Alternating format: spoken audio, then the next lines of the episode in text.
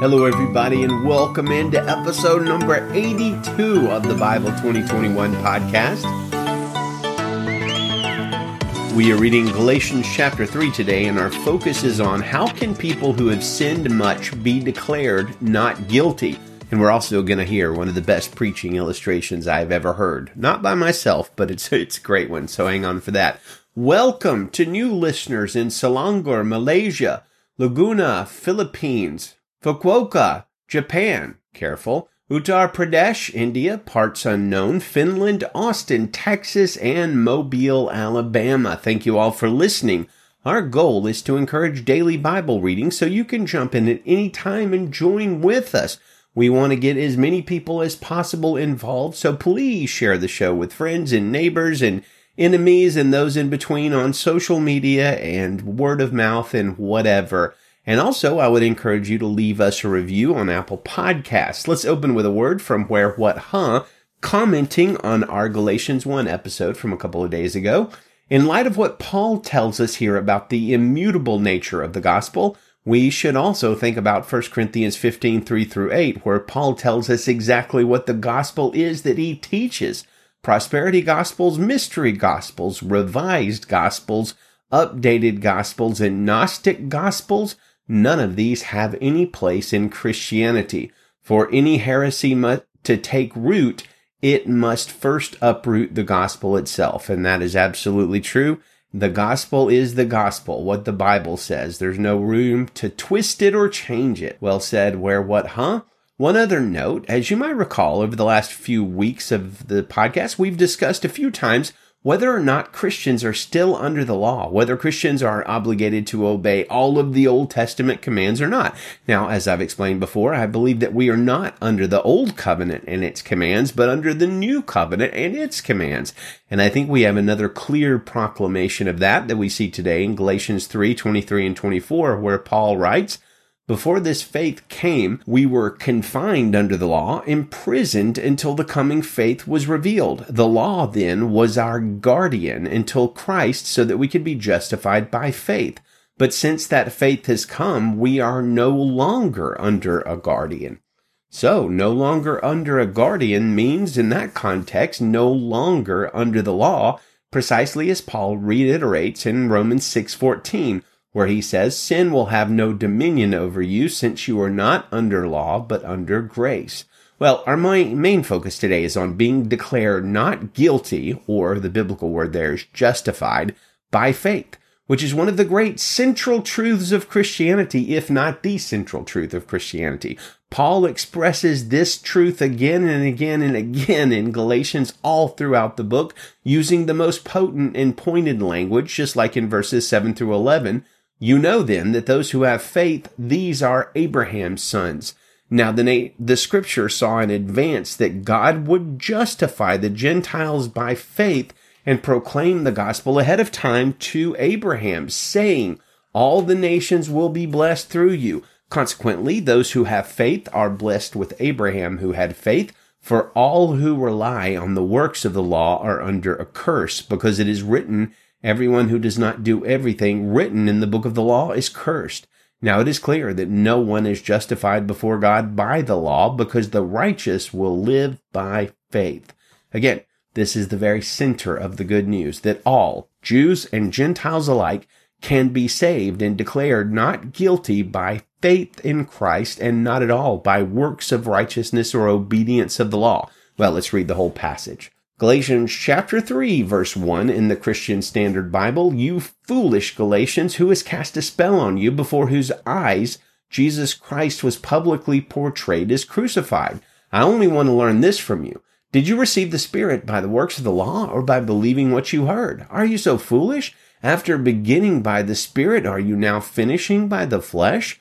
Did you experience so much for nothing, if in fact it was for nothing? So then, does God give you the Spirit and work miracles among you by your doing the works of the law? Or is it by believing what you heard? Just like Abraham, who believed God and it was credited to him for righteousness. You know then that those who have faith, these are Abraham's sons. Now the scripture saw in advance that God would justify the Gentiles by faith and proclaim the gospel ahead of time to Abraham, saying, All the nations will be blessed through you. Consequently, those who have faith are blessed with Abraham who had faith.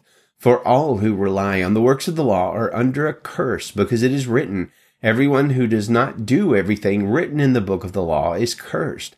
Now it is clear that no one is justified before God by the law because the righteous will live by faith. But the law is not based on faith. Instead, the one who does these things will live by them.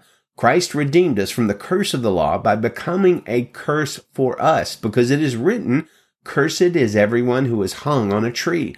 The purpose was that the blessing of Abraham would come to the Gentiles by Christ Jesus so that we could receive the promised Spirit through faith. Brothers and sisters, I'm using a human illustration. No one sits, sets aside or makes additions to a validated human will. Now the promises were spoken to Abraham and to his seed. He does not say, and to seeds, plural, as though referring to many, but referring to one, and to your seed, who is Christ. My point is this. The law, which came 430 years later, does not invalidate a covenant previously established by God and thus cancel the promise. For if the inheritance is based on the law, it is no longer based on the promise, but God has graciously given it to Abraham through the promise. Why then was the law given? It was added for the sake of transgressions until the seed to whom the promise was made would come. The law was put into effect through angels by means of a mediator now, a mediator is not just for one person alone, but God is one.